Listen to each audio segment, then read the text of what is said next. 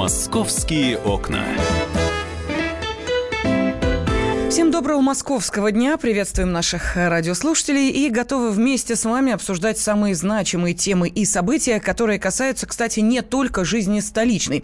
Я напомню, что с сегодняшнего дня США приостановили выдачу неиммиграционных э, виз. В понедельник на этой неделе посольство США в России объявило, что именно с 23 августа приостанавливается выдача неиммиграционных виз гражданам Российской Федерации. Выдача виз возобновится с 1 сентября, но только в Москве.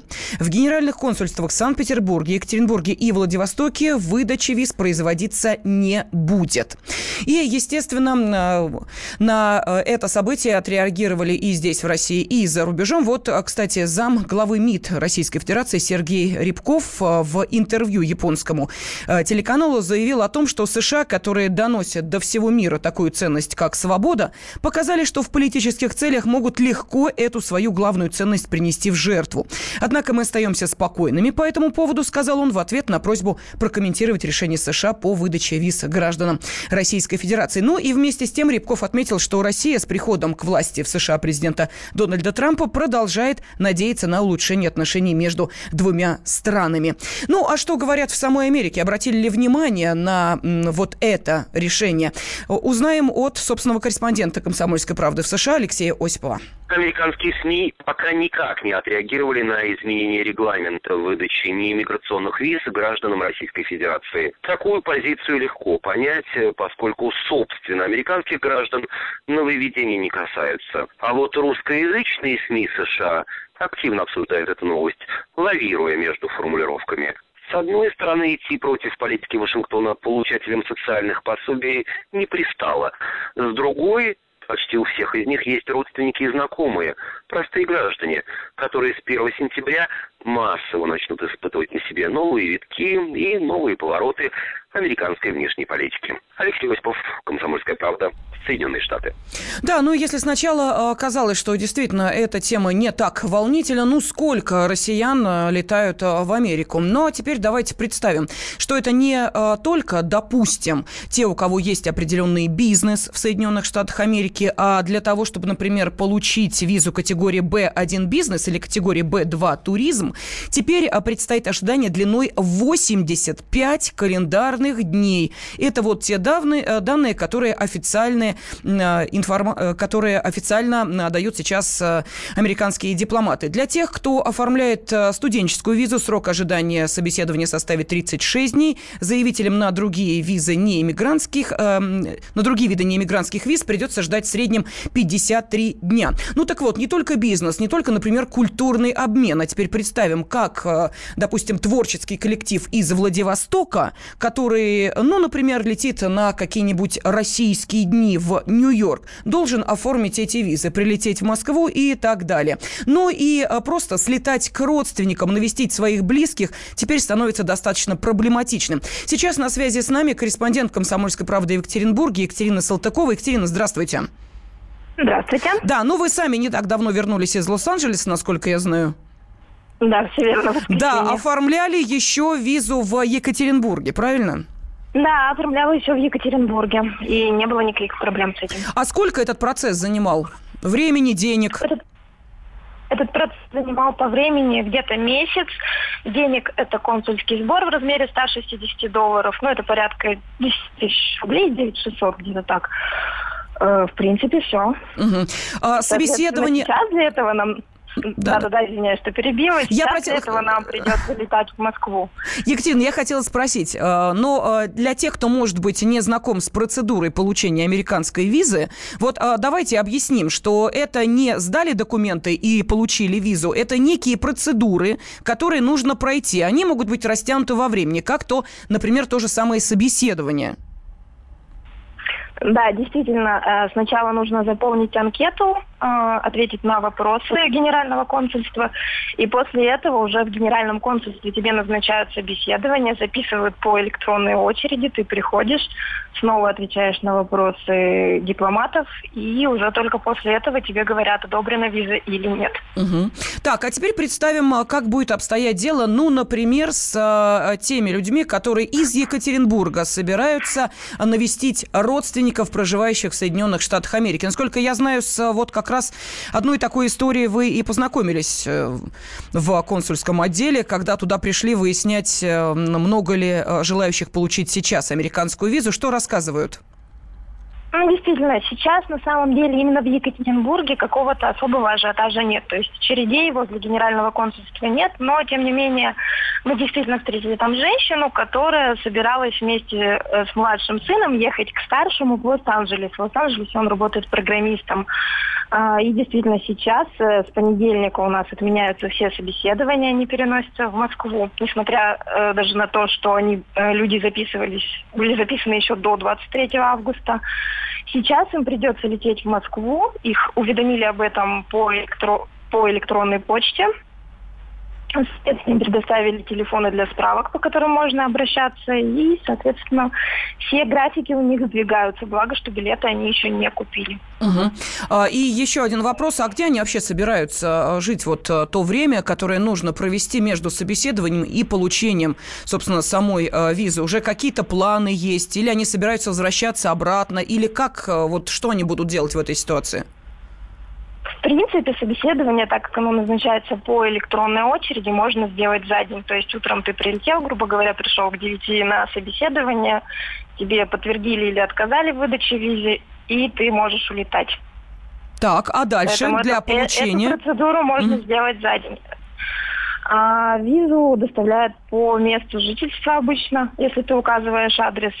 В данном случае, я думаю, лететь за паспортом в Москву не угу. будет. Сколько вот эта дополнительная услуга будет стоить, не выясняли для того, чтобы вам доставили визу из э, Москвы в э, Екатеринбург? К сожалению, нет, не выясняли. Ну, просто интересно, да, насколько увеличится вообще суммарно стоимость визы теперь? Вот э, вы заплатили за визу только консульский сбор, насколько я поняла, да, Екатерин? Да, но на mm. самом деле есть множество агентств, которые помогают в получении визы, то есть их услуги стоят порядка трех тысяч рублей. И в эту стоимость входит также доставка визы. Можно просто оформить э, визу, чтобы ее привезли не по месту жительства, а, например, в это агентство. А они уже сейчас активизировали свою работу в связи с э, вот этими событиями? Ну, работа у них и так была активизирована, то есть они действовали по одному принципу, сейчас они просто будут через Москву все это делать. И вы уверены, что стоимость будет все та же 3000 рублей за эту услугу? Ну, ну, пока она сохраняется. Что будет дальше, я пока не могу сказать. Может быть, она повысится, не исключено.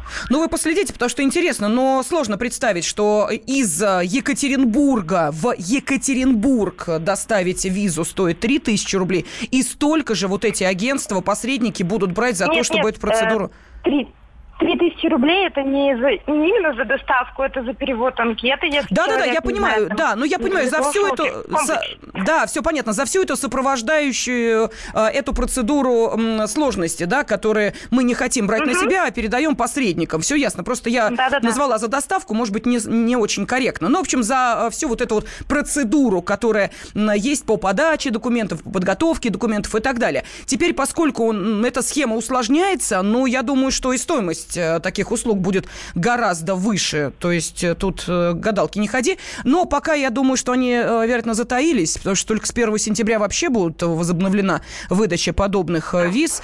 Ну что ж, спасибо огромное. Корреспондент «Комсомольской правды» Екатеринбурге Екатерина Салтыкова рассказала о том, что никакого ажиотажа в посольстве США нет в консульском отделе США в Екатеринбурге, но оно и объяснимо, потому как именно с сегодняшнего дня США приостанавливает выдачу неиммиграционных виз гражданам Российской Федерации. Выдача виз возобновится с 1 сентября. Впрочем, разговор об этом мы продолжим и через две минуты. Я хочу спросить вас, наши уважаемые радиослушатели, на ваших планах отказ США выдавать неиммиграционные визы как-то сказался? Может быть, э, ваши родственники, которые проживают где-нибудь в других регионах, особенно э, отдаленных от центра регионах нашей страны, уже забили тревогу и уже напрашиваются, допустим, к вам в гости для того, чтобы переждать переждать вот это время, которое необходимо между собеседованием и получением, собственно, самого паспорта с визой. Так что через две минуты продолжим и позвоним еще и в Санкт-Петербург.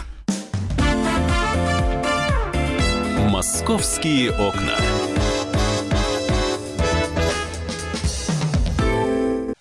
Товарищ адвокат! Адвокат! Спокойно, спокойно. Народного адвоката Леонида Альшанского хватит на всех.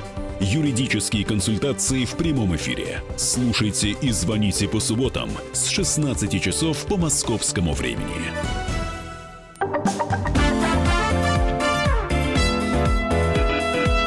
Московские окна.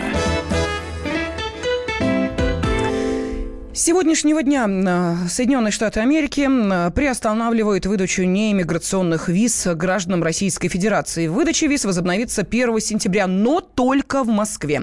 В генеральных консульствах Санкт-Петербурге, Екатеринбурге и Владивостоке выдача виз производиться не будет. Я э, обращаюсь к нашим радиослушателям с вопросом, на ваших планах отказ США выдавать неиммиграционные визы как-то сказался. Ну вот э, можете позвонить по телефону прямого эфира 8 800 200 ровно 9702 или прислать сообщение на WhatsApp и Viber 8 967 200 ровно 9702. Ну вот нам пишут, раз уж мы начали им отвечать, думаю, надо идти до конца, дать им такую же ответочку. Может, что-то и поймут, а если не поймут, то хотя бы задумываются, о, задумаются о своем неудобстве. Кстати, Министерство иностранных дел России объяснило принятое посольством США в России решение приостановить выдачу неиммиграционных виз россиянам неэффективностью сотрудников американских дипмиссий. Вот в ведомстве считают, что причина именно в этом, а не в технических экономических ограничениях, возникших после решения российской страны выслать 755 э, американских дипломатов в ответ на новые санкции США против России. Ну и в Москве также убеждены, что тем самым Вашингтон пытается вызвать недовольство российских граждан. И вот что заявили в нашем э, дипведомстве. В то время, например, как 16 консульских сотрудников Италии обработали в прошлом году 478 тысяч визовых запросов, а Пять из, а, опять их испанских коллег-дипломатов выписали россиянам 877 тысяч виз. В разы больший штат консульств США смог осилить, в кавычках, лишь около 186 тысяч виз. Ну, вот такая статистика. А, кстати, сегодня а, в посольстве США заявили о том, что россияне могут обратиться для получения американской визы в любую другую страну, где сроки рассмотрения заявки меньше, чем, например, в Москве. Вот период ожидания собеседования на визы категории B1 и B2 в посольстве США в Киеве составляет 4 дня, в Тбилиси 8, в Пекине 4 дня, в Астане 23 дня, в Ташкенте Ташкенте 43 дня, в Каире 23 дня. Ну что, может быть, действительно жителям Санкт-Петербурга э, вместо того, чтобы в Москву ехать за оформлением американской визы, отправиться, например, в Тбилиси, где такую визу оформят за 8 дней. Приходят ли такие мысли в голову санкт-петербуржцам? Вот об этом мы сейчас спросим журналиста «Комсомольской правды» в Санкт-Петербурге Александру Крылову. Саша, добрый день.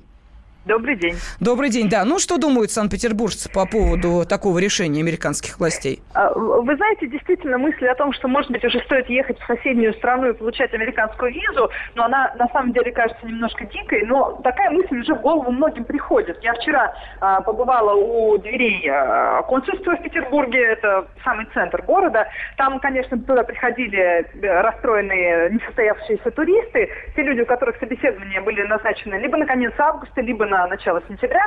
Я пообщалась с одной женщиной, ее зовут Анна. Так вот, она призналась, что действительно уже рассматривает вариант поездки в Киев. Вот она готова ехать в Киев, для виз, э, чтобы получить визу для своей мамы. Но проблема в том, что эм, мама уже в возрасте, она пожилая. Так вот, мама отдала паспорт, свой заграничный паспорт, э, в консульство в Петербурге, а паспорт возвращать отказываются. Обосновывая это тем, что, дескать, сейчас не разбериха, и, может быть, мы ваш паспорт, американцы об этом говорят, может быть, мы ваш паспорт перешлем в Москву, и вам не стоит беспокоиться. Но в целом, конечно, можно сказать, что очень много вопросов у петербуржцев к консульству, и консульство не отвечает на них э, внятно. Потому что я вчера также встречалась э, с еще одним человеком, ему совсем не повезло. Вот вчера был последний день, когда в Петербурге выдали визы. Вот в 12 часов дня вчера выдали последние американские визы. А вот человек, с которым я пообщалась, он должен был получить, он должен был прийти на собеседование сегодня в 9 утра. Ну, то есть, представляете, да, как ему не повезло. При этом собеседование, э, собеседование на визу он ждал без малого три месяца. У него назначена поездка на на осени. Ну, судя по всему, им придется ее отменять. Угу. Э, никаких понятных ответов консульстве дают. Более того, здесь дали номер телефона, но вот как я вчера пообщалась с людьми, говорят, что по этому номеру телефона никто не отвечает, никакой конкретной информации нет. Непонятно, обещали, что петербуржцам будут звонить и рассказывать, как им можно перезаписаться, предлагать какие-то окошки временные. На самом деле, по факту ничего этого не происходит. И вот, в общем-то, можно сказать, что все находятся в таком подвешенном состоянии. А, Саша, а что касается а, финансов, то есть люди насколько сейчас будут э, ну, тратить больше денег на оформление самой визы. Вот с этим периодом ожидания, с этими непонятными консульскими сборами то ли вернут, то ли не вернут. Вот как дело обстоит? Ну, нас заверили вчера в консульстве, что нам выдали э, что-то вроде памятки на двух листочках. Ну, тут довольно э, конкретных ответов нет, но заверили, что вот э, консульские сборы, они будут действительно в течение года с момента оплаты. Но консульский сбор, конечно, не маленький, он составляет больше 10 тысяч рублей, поэтому понятно, что люди волнуются. Я знаю людей, которые заплатили где-то в мае, как вот этот мужчина. И э, понятно, что для него, конечно, ситуация может стать критической, потому что до следующего мая не так много времени. Совершенно непонятно, когда и как он эту визу будет получать. Но э, интересно, что в, э, недовольное недовольство, причем открытое, выразили даже охранники консульства вчера, с которыми я пообщалась. Они одеты в такую забавную американскую, ну, не забавную, но вот американскую форму, выглядит довольно экзотично на петербургских улицах. Так вот, они сказали, что э, под сокращение попали в том числе россияне, которые работают в визовом отделе. И, конечно, настроения такие упаднические. Никто не знает, что будет дальше, никакой конкретики им также не дают, как их будут увольнять. Ну, в общем, ситуация не самая приятная, конечно. Угу. А, Саша, еще один финальный вопрос. Да. Скажи, пожалуйста, вот мы звонили в Екатеринбург, где также, э, как мы понимаем, закрыт э, консульский отдел, а, ну, на выдачу неиммиграционных виз. А, скажи, пожалуйста, то, что касается э, агентств-посредников, они сейчас активизировали свою деятельность, они берут большие деньги за вот эту услугу, на подготовить документы к подаче на визу, ну а теперь уже, как мы понимаем, еще и транспортировку осуществить из Санкт-Петербурга в Москву. Ну, пока мне неизвестно, чтобы посредники этим начали заниматься. Дело в том, что, опять-таки, точно, то, э, э, никакой информации нет. Сейчас фактически петербуржцы вот, не могут подать заявление на визу ни в каком виде. До 1 сентября предлагается ждать, будут разработаны схемы. Но нет сомнения, что теперь просто виза для э, петербуржцев будет дороже, потому что вариант либо ехать самому в Москву, но в любом случае придется на собеседование и подавать документы. Поэтому ну, я боюсь, что и мошенники могут активизироваться, пользуясь вот, э, этой неразберихой. Ну что ж, спасибо Спасибо огромное. Корреспондент «Комсомольской правды» в Санкт-Петербурге Александра Крылова была с нами на связи. Ну вот, э, кстати, одна из представительниц турагентства Екатеринбурга э, сказала, что мы не видим никакой проблемы в том, что касается, например, э, Америки как туристического направления. Если бы это была Италия, Испания или Греция, ну, наверное, бы все вздрогнули. Это парализовало бы часть чартерных рейсов. Америка направление не массовое. Все, кто эту страну любит и заинтересован в поездке, зачастую самостоятельно планируют маршрут маршрут и бронируют отели. Ну и к тому же, напомнила она, э, за последний год э, вот американцы очень активно давали многократные визы на 3 года, на 5 лет. То есть эти люди ни в чем не будут ограничены. Ну а для новичков, да, действительно дополнительная э, трата денег. Но опять же, напомнила она, есть часть стран, у которых посольства всегда были только в Москве. И люди как-то с этим жили. Вот мы и попытались выяснить с помощью специального корреспондента «Комсомольской правды» Юлии Смирновой, Смирновой, которая сейчас с нами на связи. Юля, добрый день. Да, добрый день. А что это за страны, у которых а, посольство только в столице и консульство, представительство только в э, Москве? Ну, на самом деле, среди стран, которые туристам интересны, таких практически нет. Я вот единственное, что нашла, это Ирландию. А, потому что, например, у Австралии тоже посольство только в Москве, но там визы выдаются электронно, там не надо ехать ни в какое посольство, ни в консульство, никуда еще. У всех стран Шенгена, в Великобритании, у них множество визовых центров, то есть там 20-25 по всей России. То есть, на самом деле, это очень редкий случай, чтобы э, у той страны, в которой нужно получать визу, лично приходить, было посольство только в Москве. Угу. Ну, понятно. В общем, американцы куснули, так куснули. Причем жители отдаленных э, регионов. Не случайно глава МИД нашей страны э, сказал, что этот шаг э, был, собственно, направлен на то, чтобы вызвать недовольство россиян. Юль, скажи, пожалуйста, а вообще, насколько можно считать Америку популярным направлением среди туристов или только самостоятельные поездки, бизнес-поездки? Вот это основная львиная доля тех, кто отправляется в Америку. Да, есть статистика. Это 24 место по популярности среди всех стран именно у туристов. 110 тысяч за прошлый год российских туристов побывало в США. То есть, в принципе, немного, но это вполне серьезный турпоток. Угу.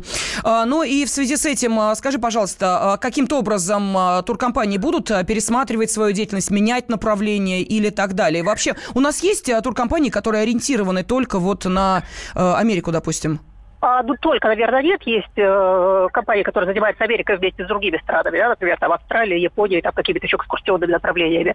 Но я думаю, что сейчас будут ждать, и, конечно, ну, Москвы это вряд ли коснется, а регионов, особенно Сибири Дальнего Востока, коснется сильно, и коснется не только туристов, но и людей, которые идут на учебу, э, либо изучать английский язык, либо учиться в университетах. Угу.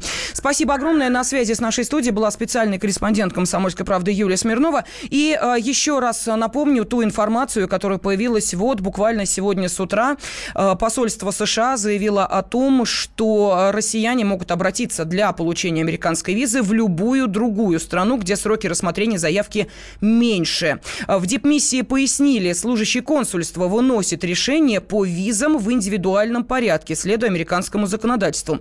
Закон США не запрещает российским гражданам подавать документы на визу в другой стране. И согласно э, обновленным данным, подающим в Москве э, на так называемые визы категории B1 бизнес и категории B2 туризм, предстоит ожидание длиной в 85 календарных дней. Для тех, кто оформляет студенческую визу, срок ожидания собеседования составит 36 дней.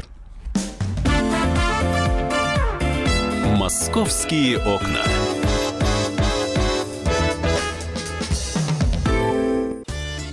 Каждый вторник с 10 утра по московскому времени в программе «Главное вовремя» садово-огородные советы в прямом эфире. Про все, что э, зеленое, скажем так, хочу, чтобы радиослушатели задавали свои вопросы. Большой эксперт. Самая удачная находка для всех работников мотыги и лопаты. Тетя Таня Кудряшова. И дети меня зовут мать всего зеленого. Вот такая петрушка на радио «Комсомольская правда». Слушайте и звоните по вторникам с 10 утра по московскому времени.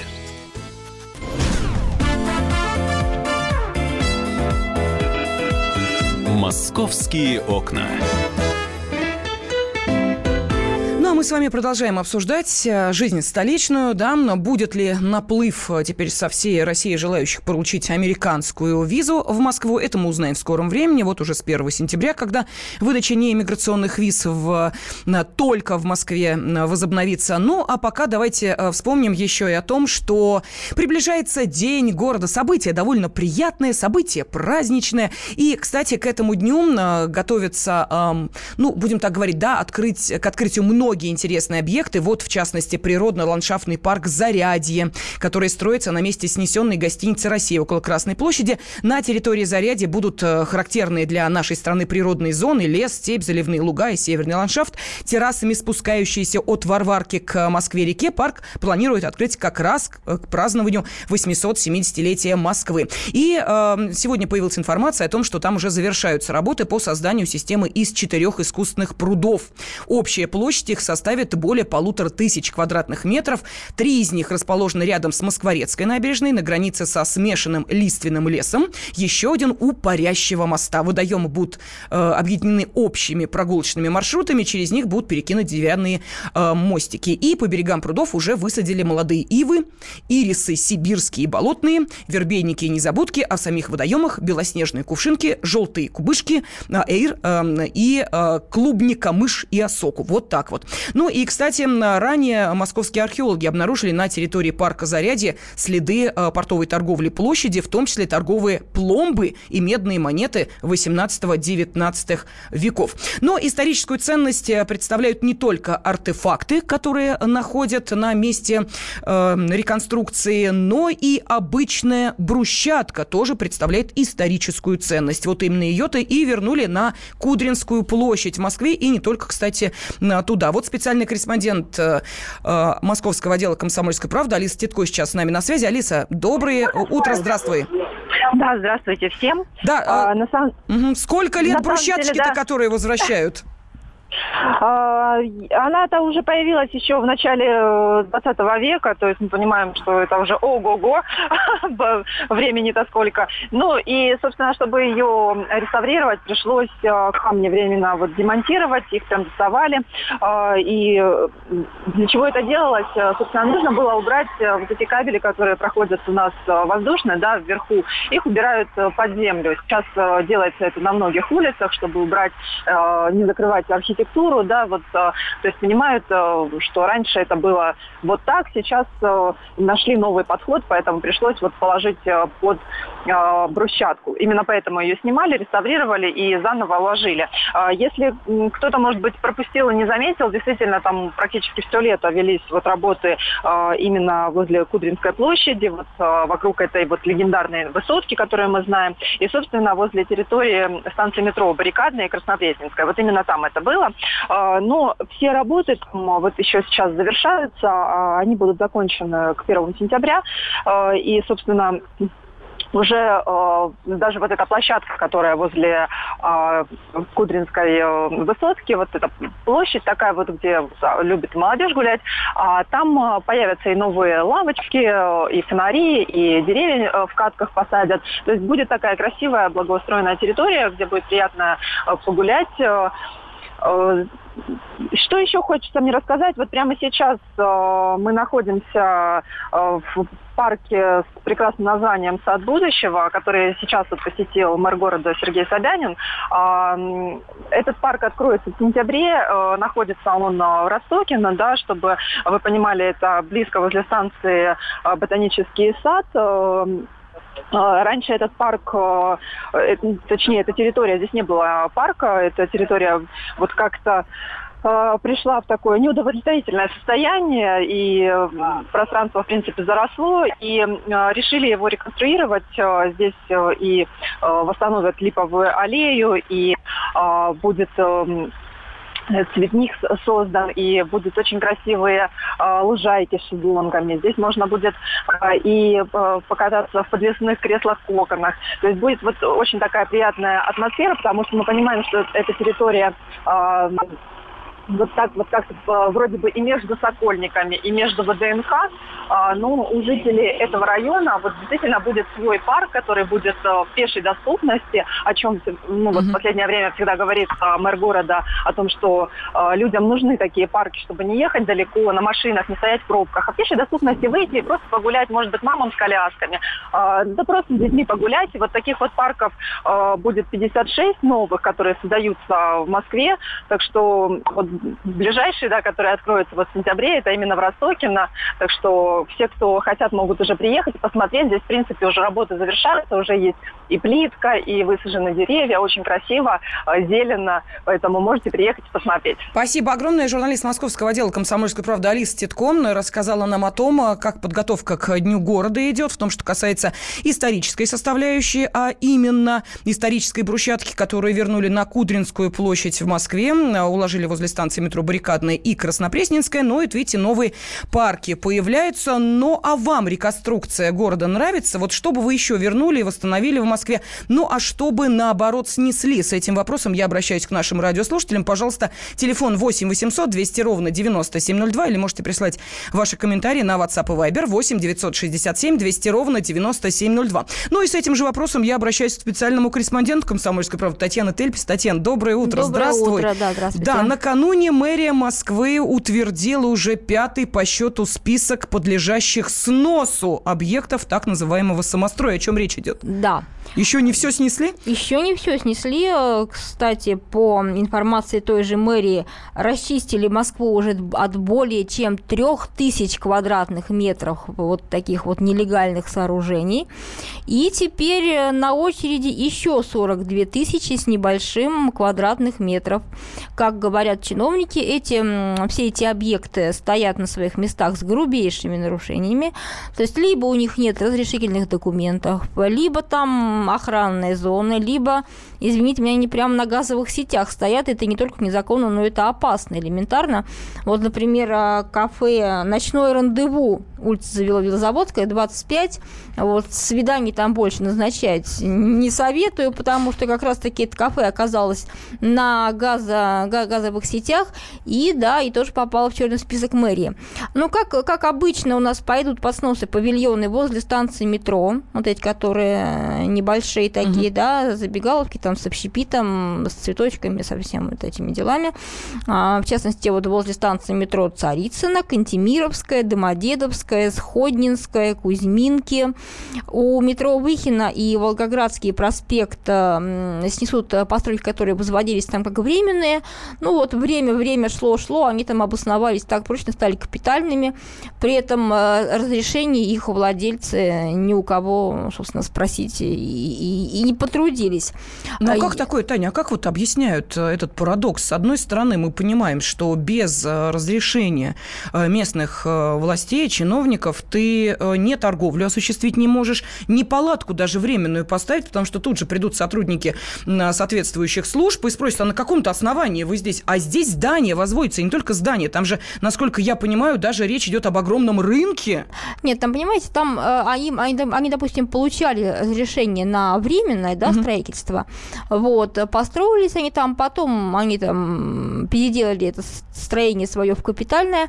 Да, ну как у нас обычно бывает, ходят проверяющие, выдают там предписания, штрафуют, дают там сроки на устранение нарушений, и все это может продолжаться бесконечно. Тем более у нас же сейчас лояльные отношения, там, ну, стараются максимально просто, скажем так, гуманизировать законодательство, да, по отношению к малому бизнесу, там, и ты и просто так там с проверкой туда не придешь, уже Роспотребнадзор или пожарный надзор, это нужно с прокуратурой согласовывать. Мы все это знаем прекрасно, и опять же там плановые проверки те же можно проводить там не чаще там определенного а, количества раз, и опять же все это нужно согласовывать.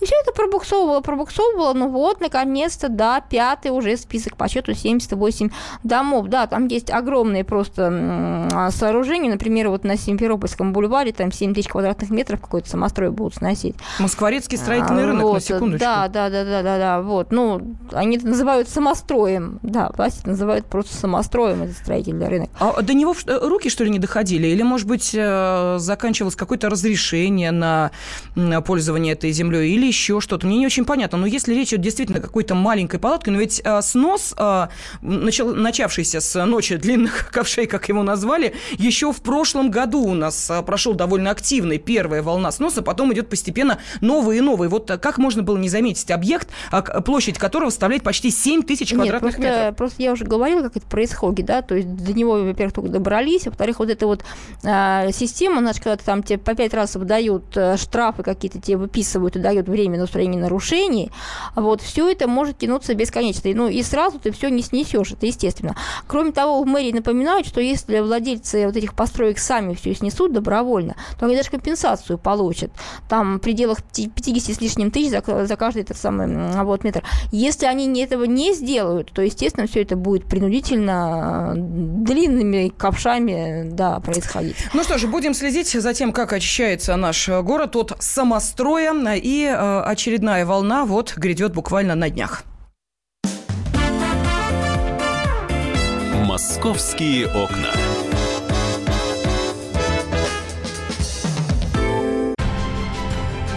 Будьте всегда в курсе событий. Установите на свой смартфон приложение «Радио Комсомольская правда». Слушайте в любой точке мира. Актуальные новости, эксклюзивные интервью, профессиональные комментарии. Доступны версии для iOS и Android. Радио «Комсомольская правда». В вашем мобильном.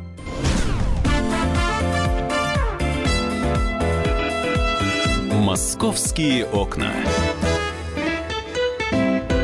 Всем доброго московского дня. Приветствуем наших радиослушателей. Ну и продолжаем обсуждать э, дела столичные. Кстати, вот э, те, кто следит за делом режиссера Кирилла Серебренникова, обязательно будьте с нами после 14 часов по московскому времени, поскольку именно в это время мы более подробно поговорим и, собственно, о том, э, в чем обвиняют режиссера, ну и о том, какое решение сегодня примет Басманный суд Москвы. Вот буквально несколько минут назад, в 12 часов по московскому времени, Басманный суд Москвы проведет заседание и изберет меру пресечения Кириллу Серебренникову, который задержан по подозрению в организации мошеннической схемы. Ранее на допросе в здании Следственного комитета Российской Федерации в Москве руководитель театра «Гоголь-центр» отказался признать свою вину. А, но и следствие, как а, выяснили, просит о домашнем аресте режиссера Кирилла Серебренникова. Какое решение в итоге будет принято, обязательно узнаем. И более подробно о деле режиссера режиссера. А, поговорим а, после 14 часов по московскому времени а, и обсудим, как из свидетеля он стал обвиняемым. На каком основании и на чьих показаниях, собственно, это дело сейчас продолжается. И, как мы видим, Кирилл Серебренников уже перешел в несколько иной разряд из свидетеля в обвиняемый. Но после 14 часов обсудим эту тему непременно. А сейчас о других московских событиях. Причем не только московских. Вот буквально накануне накануне а, глава Минэкономразвития Максим Орешкин заявил о том, что всплеск ипотечного кредитования в России ожидается с сентября до конца года. И, мол, банки будут выдавать рекордные объемы ипотеки. Ранее Банк России сообщил, что ставки по ипотеке в стране сейчас рекордно низкие. В июне средневзвешенная ставка по рублевым ипотечным жилищным кредитам составила чуть более 11%.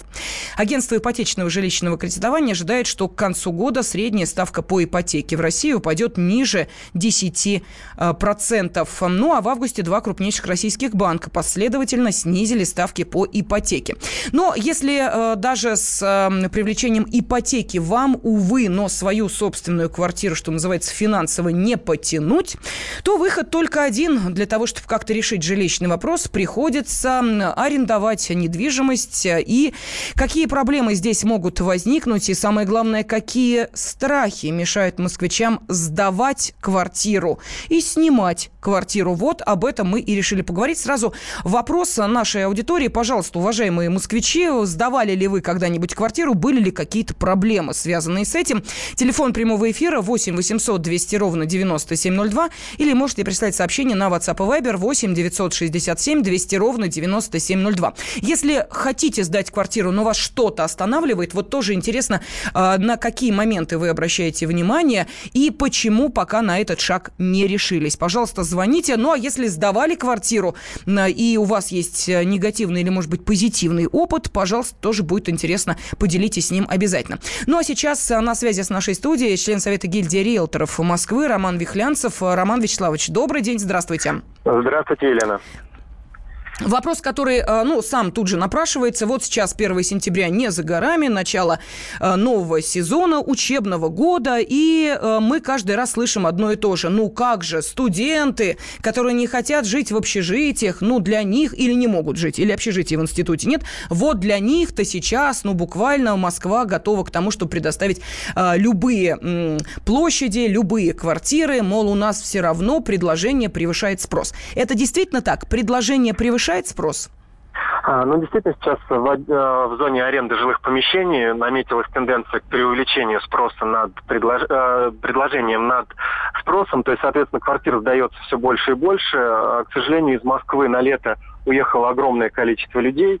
А, и, соответственно, осенью будет подъем, но все равно квартир сдающихся сейчас больше, чем желающих арендовать. При этом, конечно, есть существенное различие в разных сегментах, то есть более дешевые квартиры, они пользуются большим спросом, там предложение на данный момент все еще а, меньше, чем а, спрос, то есть, соответственно, желающих снять чуть побольше, чем желающих сдать недвижимость. А если мы поднимаемся по цене чуть выше и дальше и дальше, то там предложение существенно превышает спрос. Ну а что такое дешевая квартира? Вот э, то самое А. жилье, о котором мы говорим. А сколько стоит, в каких районах, что из себя представляет? А, Ну, речь идет в первую очередь о спальниках или э, от спальных так называемых районах Москвы, да, или ближайшее Подмосковье. Соответственно, цена аренды а, в наиболее таком популярном сегменте это суммы в районе 20 тысяч рублей для однокомнатной квартиры или студии. А, Соответственно, более дорогие, ну, в зависимости от комнатности, э, там, района, могут достигать суммы и в 10, и даже в 100 раз больше. Но наиболее популярный сегмент – это зоны в районе 20 тысяч рублей. Мгм.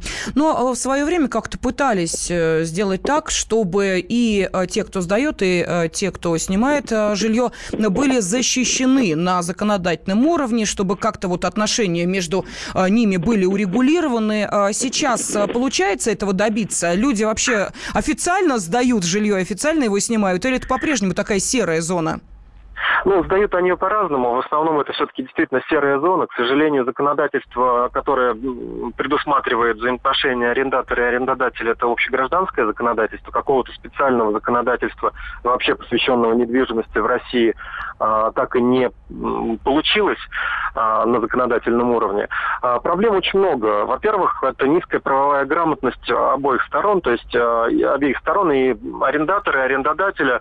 Зачастую вообще отношение к процессу аренды – это не гражданско-правовые отношения, а, знаете, пустить пожить. От этого страдает и тот, кто сдает недвижимость, тот, кто снимает, потому что их э, взаимоотношения, по сути говоря, ничем не защищены, они строятся на отношениях, а отношения, как мы знаем, они могут быть разные. Вторая проблема – это отсутствие, в общем-то, профессиональных э, игроков на этом рынке именно в масс-сегменте. Дело в том, что если вы посмотрите на зарубежный опыт, очень часто, вот нам говорят, там, сними- купите себе недвижимость в Испании, и в то время, пока вы не будете там жить, э, профессиональные участники рынка недвижимости будут ее сдавать, и вы будете получать доп. доход.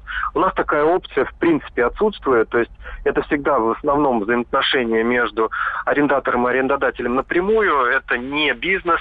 С одной стороны, это позволяет, конечно, зарабатывать какие-то дополнительные денежки, с другой стороны, все проблемы ложатся на плечи именно людей, которые занимаются э, сами этим микробизнесом, занимаются непрофессионально и получают, ну, соответственно, целый ряд проблем. В основном это проблемы, связанные с, э, э, с целостностью жилища, мебели и так далее. Это вопрос, связанный с временным, своевременным выселением или наоборот, когда вас выселяют. То есть, ну, отсутствие профессионального подхода вообще в этой сфере, оно влечет огромное количество проблем для всех сторон. Ну, то есть получается, что это такие дикие отношения, как в джунглях, да? Или э, тот, кому ты сдаешь квартиру, вывозит из нее абсолютно все чуть раньше того срока, когда ты должен прийти за э, очередной э, платой, или, э, собственно, наоборот, э, ты себе живешь в ус не дуешь, э, жена, там, муж, э, ребенок и прочее, и вдруг э, звонок, и тебе говорят, завтра ты должен выехать, потому что вер- возвращается наша родня откуда-нибудь, и им жить негде. То есть примерно вот так вот э, выстраивается эта схема, Ну, да? К сожалению, да, это именно порочная практика, которая очень широко распространена, причем эта проблема не только московская, она общероссийская. А, плюс отношение к договорам. Знаете, я многократно видел по людям, которые обращаются в гильдии риэлторов Москвы э, с проблемами, когда они, по сути говоря, подписывая чего-либо, не понимают ни правовых последствий, ни прав своих, ни обязанностей, потому что любой договор, он, безусловно, подра- подразумевает и обязанности. И начинается, а вот я передумал, я хотел как-то по-другому, но это жизнь людей, как с той стороны, так и с другой. И, по сути говоря, все страдают от вот, ну, все-таки это, не- с моей точки зрения, это именно непрофессиональный подход, несерьезный, не посвященный именно вот, Ну, у нас а, получается не по договору, а по понятиям, да? То Да, есть вот да, вы да. мне обещали, а я вот и так далее. Начинаются вот эти терки, а кто-то боится, что бывшие там э, жильцы, допустим, съехали, но ключи от квартиры дубликаты сделали, могут в любой момент э, прийти и там забрать еще что-нибудь. То есть, ну, конечно, опасностей достаточно много. Начинаются доп. расходы, начинается на самом деле, тут э, очень часто крайности, то есть с одной стороны э, многократно встречались ситуации, когда арендодатель хочет настолько защищающий его договор, что в принципе его никто не подпишет. Или арендатор вообще не готов подписывать вполне нормальную прозрачную ситуацию по договору, потому что не понимает, а почему он вообще какие-то обязательства Мгм. должен нести. То есть, конечно, это проблема. Она Хорошо. и для сделок с недвижимостью, и для аренды. Спасибо огромное. Член Совета гильдии риэлторов Москвы Роман Вихрянцев сейчас был на связи с нашей студией. Но вот юридический аспект этого вопроса мы обсудим через две минуты. Московские окна.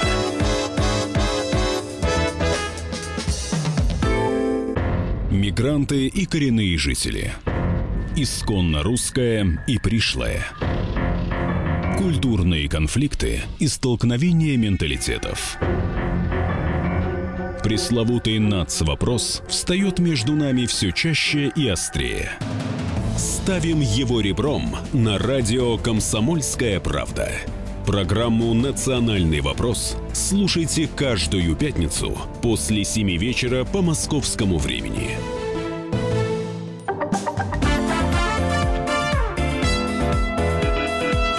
«Московские окна». Сегодня в преддверии вот такого учебного осеннего да, сезона и повышенного спроса на э, как раз э, ту недвижимость, которая берется в аренду, мы решили поднять эту тему и узнать вообще, как обстоит э, дело с рынком арендованного жилья в Москве и насколько спрос превышает предложение. Кстати, есть и статистические данные в полтора раза спрос ниже предложения. То есть квартир, э, которые выставлены для сдачи, в полтора раза больше, чем, собственно, те, кто желает э, такой услугой воспользоваться. Э, порядка 17% арендодателей опасаются, что сдать квартиру не получится. И в результате 15 из этого числа, на 15% не могут заключить сделку из-за различных страхов. Ну, пример. Около четверти этих людей настороженно относятся к внесению в договор найма паспортных данных и информации свидетельств свидетельство о собственности. 57% начинающих арендодателей боятся регистрировать жильцов в квартире. 44% собственников опасаются, что прежние арендаторы сделали дубликаты ключей и могут нанести неожиданный визит, ну и, соответственно, вынести все из квартиры. 63% опасаются, что квартиросъемщик может оказаться не тем, за кого себя выдает. Ну и, наконец, более половины собственников жилья боятся, что арендатор может взять взять кредит и скрыться, оставив коллекторам адрес съемной квартиры.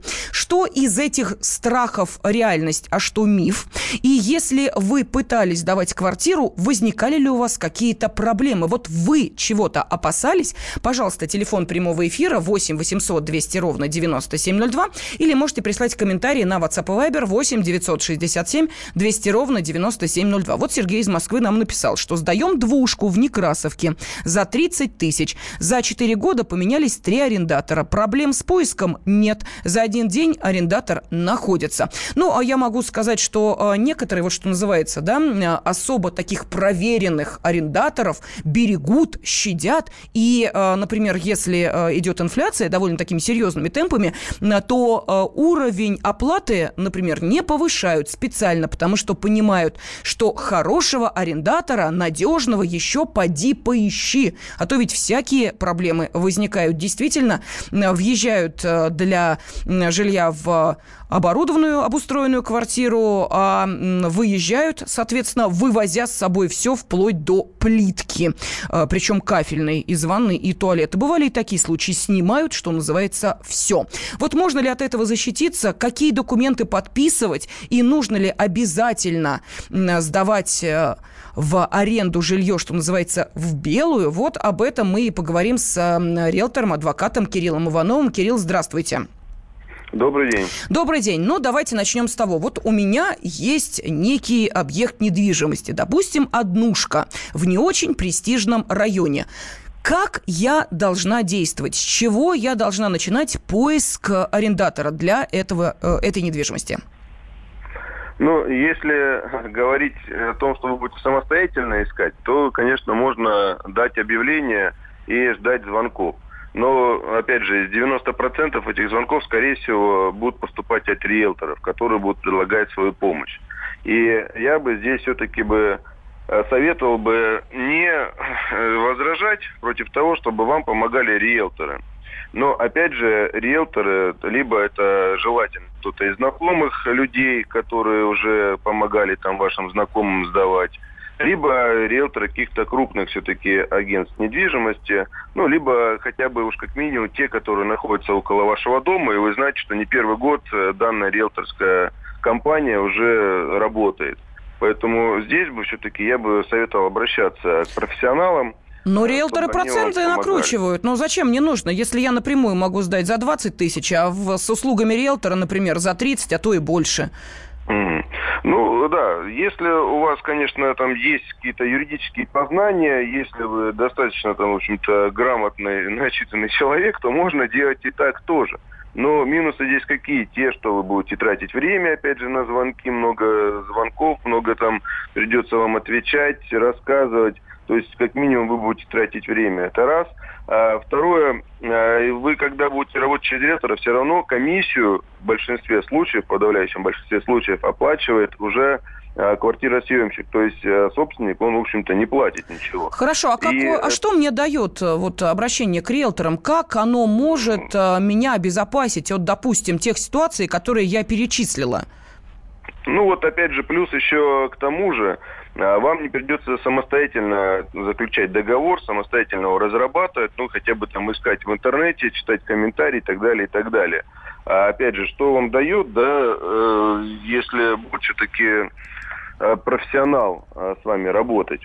Э, как минимум, он э, вам подскажет, как заключать договор, какие условия предусмотреть в этом договоре. Хорошо, не хотите, если к риэлторам, но уж к юристу, как минимум, как минимум хотя бы прийти на консультацию, если вы впервые с этим сталкиваетесь, ранее не сдавали – то как минимум нужно хотя бы проконсультироваться, чтобы... Ну хорошо, Кирилл, а давайте мы представим ситуацию. Я иду к э, юристу, заключаем договор по ну, всем, вот абсолютно всем позициям, все э, э, ситуации мы описали, и я надеюсь на то, что теперь-то уж я, как человек, который сдает жилье, нахожусь в полной безопасности под юридической защитой. Что происходит дальше?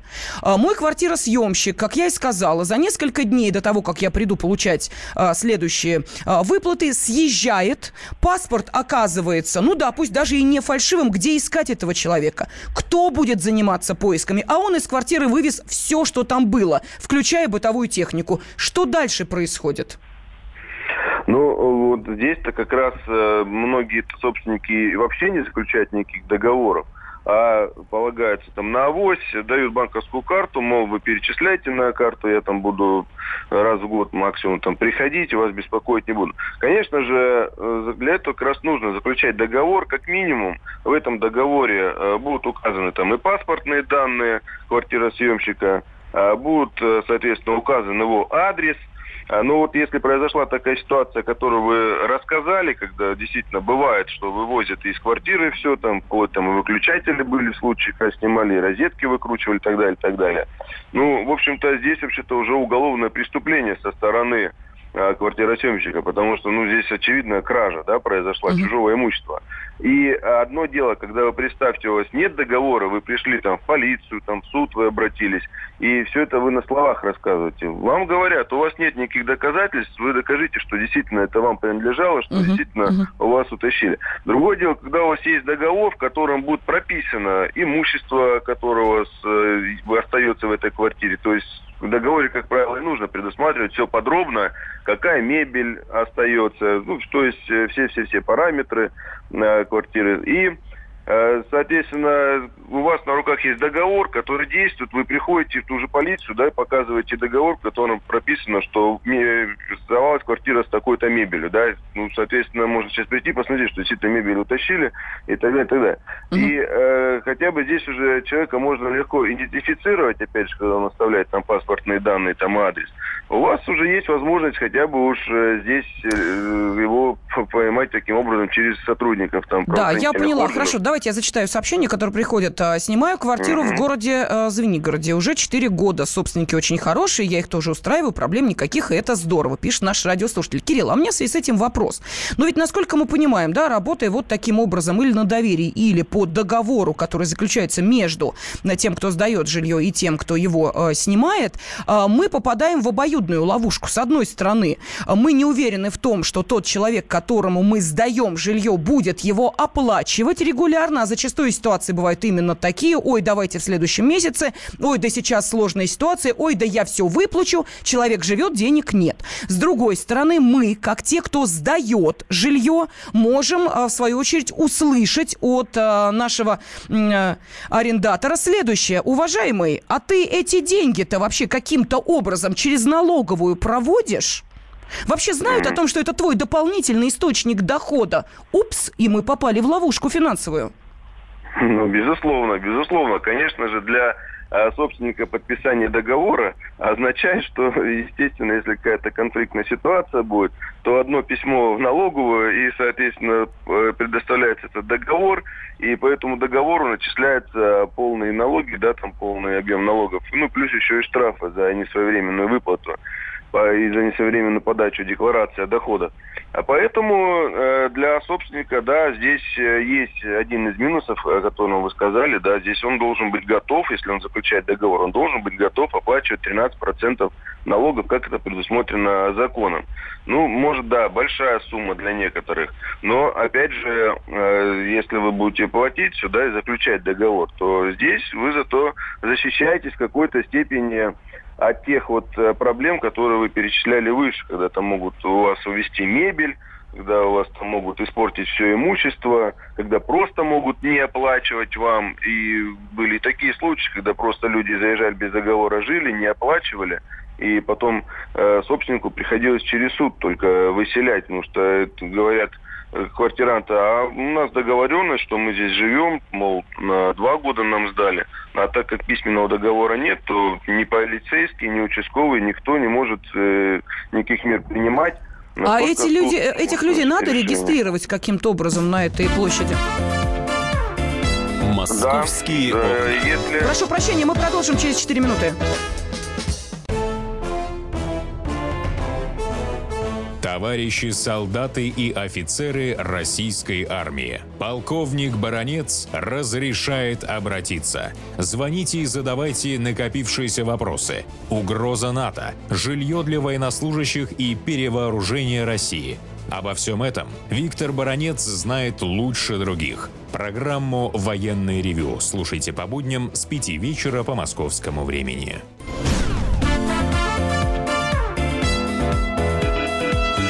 «Московские окна».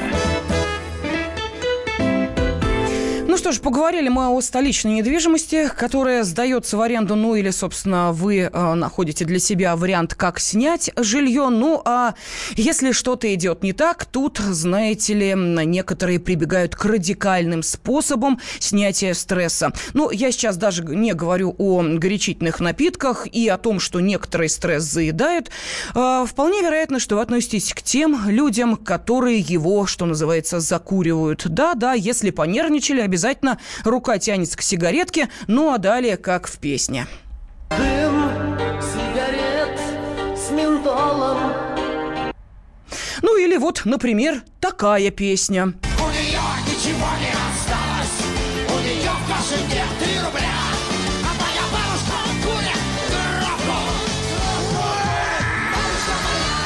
Да, ну, в общем, от дамского варианта до возрастного. Все это, как вы понимаете, про курение. Как избавиться от этой вредной привычки и можно ли найти таких же, как ты сам, и вместе бороться с этой напастью? Вот ответ на этот вопрос и искал журналист московского отдела «Комсомольской правды» Павел Клоков. Паш, приветствую тебя, здравствуй. Привет всем. А, ну, ты не куришь?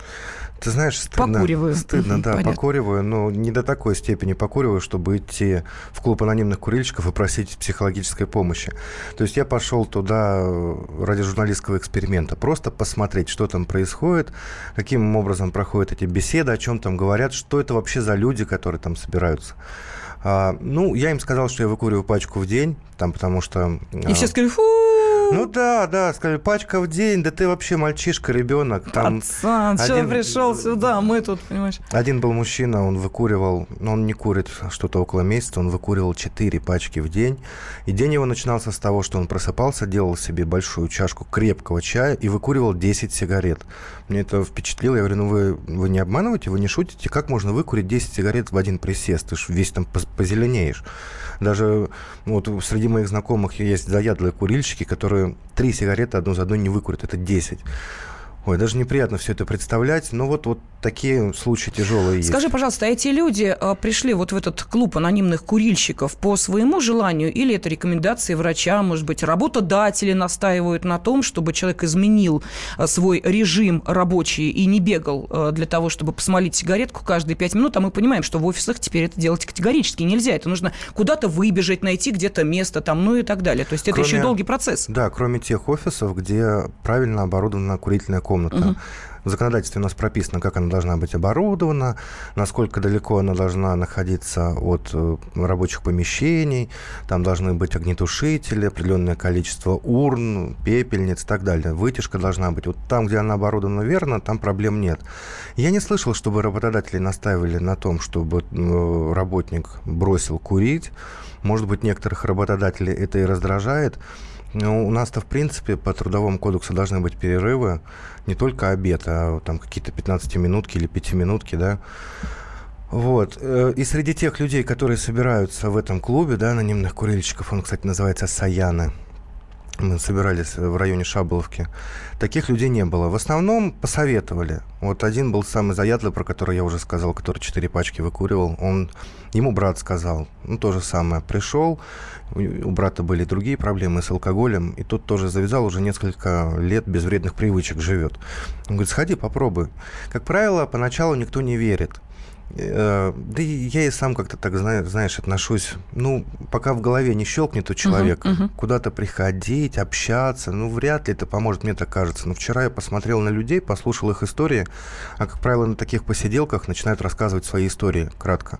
Несмотря на то, что они друг друга уже давно знают, они собираются уже, ну, кто-то два года уже ходит на эти беседы раз в неделю, два раза в неделю. Представляешь, они уже, они друг о друге знают все. То есть они не курят, но все равно э, Они ходят. все равно собираются, чтобы не сорваться, чтобы То есть быть, клуб по быть в таким э, интересам. А Сейчас Да. на связи с нашей студией врач-нарколог Сергей Политыкин. Сергей Анатольевич, здравствуйте.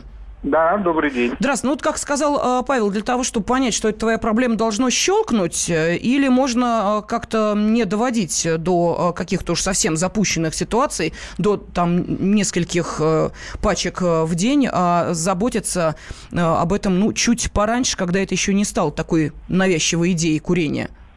Ну, к сожалению, человек так устроен, что пока этот не, не объявится жареный петух за спиной, то это самое, в общем-то, мало кто о чем задумывается. Да, есть отдельные люди, они, э, прочитав какую-нибудь там научно-популярную книжку о здоровье, они начинают задумываться. Но, как правило, уже зачастую обращаются граждане, которые имеют какие-нибудь проблемы, связанные с употреблением какого-нибудь вещества, там, алкоголь, наркотики, табак. Вот. И вот э, э, ваш э, рассказчик, он действительно вот ключевую э, вещь там определил, что пока не услышишь чужие истории, как человек приходит к отказу от э, какого-то вещества вредного употребления, в общем, действительно ничего не щелкнет. Вот это вот э, основное, для чего существуют вот эти группы анонимной самопомощи. Но, Сергей Анатольевич, ну ведь даже в коллективе, вот постоянно люди между собой обсуждают этот вопрос. Вот чем отличается такое коллективное обсуждение от, например, того же общества анонимных курильщиков? Вот мы собираемся в офисе, и каждый рассказывает, ой, а я курю столько, ой, а я курю столько. Это не э, действенно. А вот почему-то, когда люди собрались, может быть, даже В еще... специально назначенном месте. Да, вот, вот это работает. Там а, и- я вопрос а, к нашему, так сказать, а, а, автору рассказа. Павел Клоков, да, журналист Да, московского Павлу, отдела. да, Павлу. Да. Значит, а, это там есть 12-шаговая программа? Это Или- именно она и есть, да, 12 Вот. шагов. Значит, чем она, эта 12-шаговая программа отличается от простого трепа, извините меня, в курилке? То, что эта программа, там есть последовательные шаги, по которым человек поднимается вверх, избавля- э, скажем, в плане сознания, духовности, избавляясь вот от этой вредной привычки. И, и- эти- и поэтому это и работает. И плюс э, новичок, он видит конкретных людей, у которых действительно вот так 4 пачки в день, и он не курит. Как это? Чудеса такие-то. Как это случилось? То есть появляется пример. Да, пример, потому что основная проблема вот алкоголиков, наркоманов, курильщиков заядлых, что они не верят, что от этого можно избавиться. Как правило, они пытались практически все, но ничего не получилось.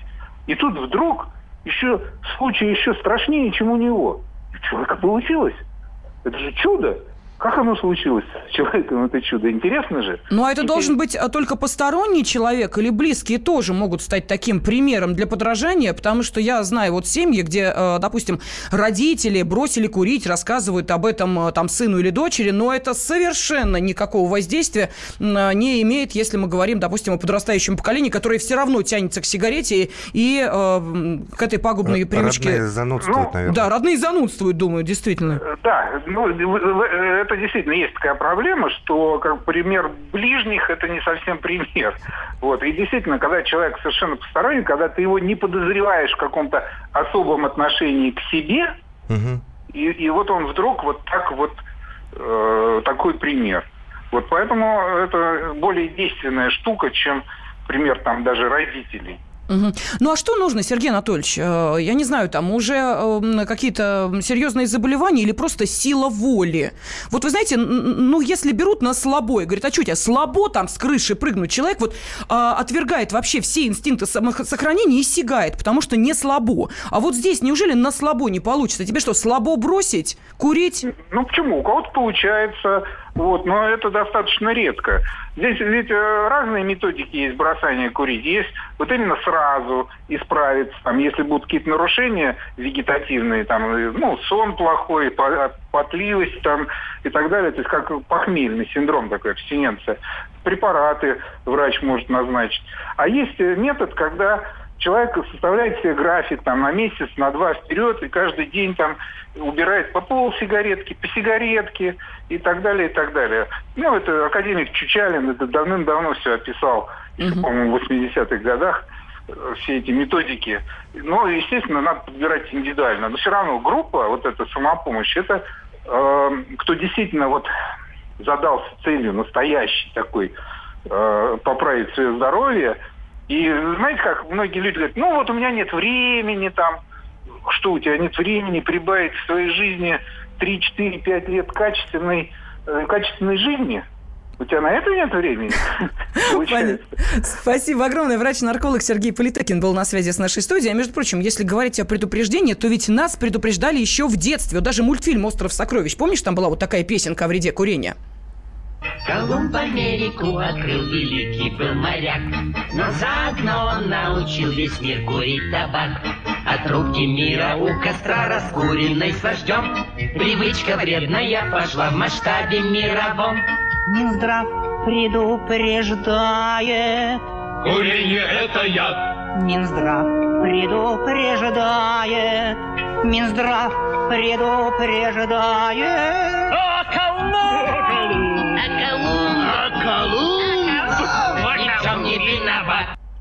А, Паш, ну... Вот побольше бы таких мультфильмов сейчас, да? Итог-то твоего посещения, вот это общество анонимных курильщиков, ты ну, как? Вот после того, как я сходил, я еще ни разу не покурил. А, да ты что? Да, и сегодня держусь. А на следующее заседание пойдешь? На следующее через неделю. Ну, посмотрим, как у меня с рабочим графиком Хорошо, обязательно будет. нам об этом расскажи. Московские окна.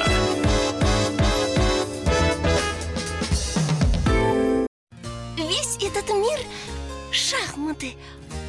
Если только, конечно, это можно назвать миром. Это одна большая-пребольшая партия. И как бы мне хотелось, чтобы меня приняли в эту игру. Я даже согласна быть пешкой. Только бы меня взяли. Хотя, конечно, больше всего мне бы хотелось быть королевой. Льюис Кэрролл. Алиса в Зазеркалье. Пешки, которые рвутся в короли, и короли, которые притворяются пешками. Рокировки властей и геополитические размены. Об этом моя программа «Занимательная геополитика». Слушайте каждый четверг с 7 часов вечера по московскому времени. Ваша Галина Сапожникова.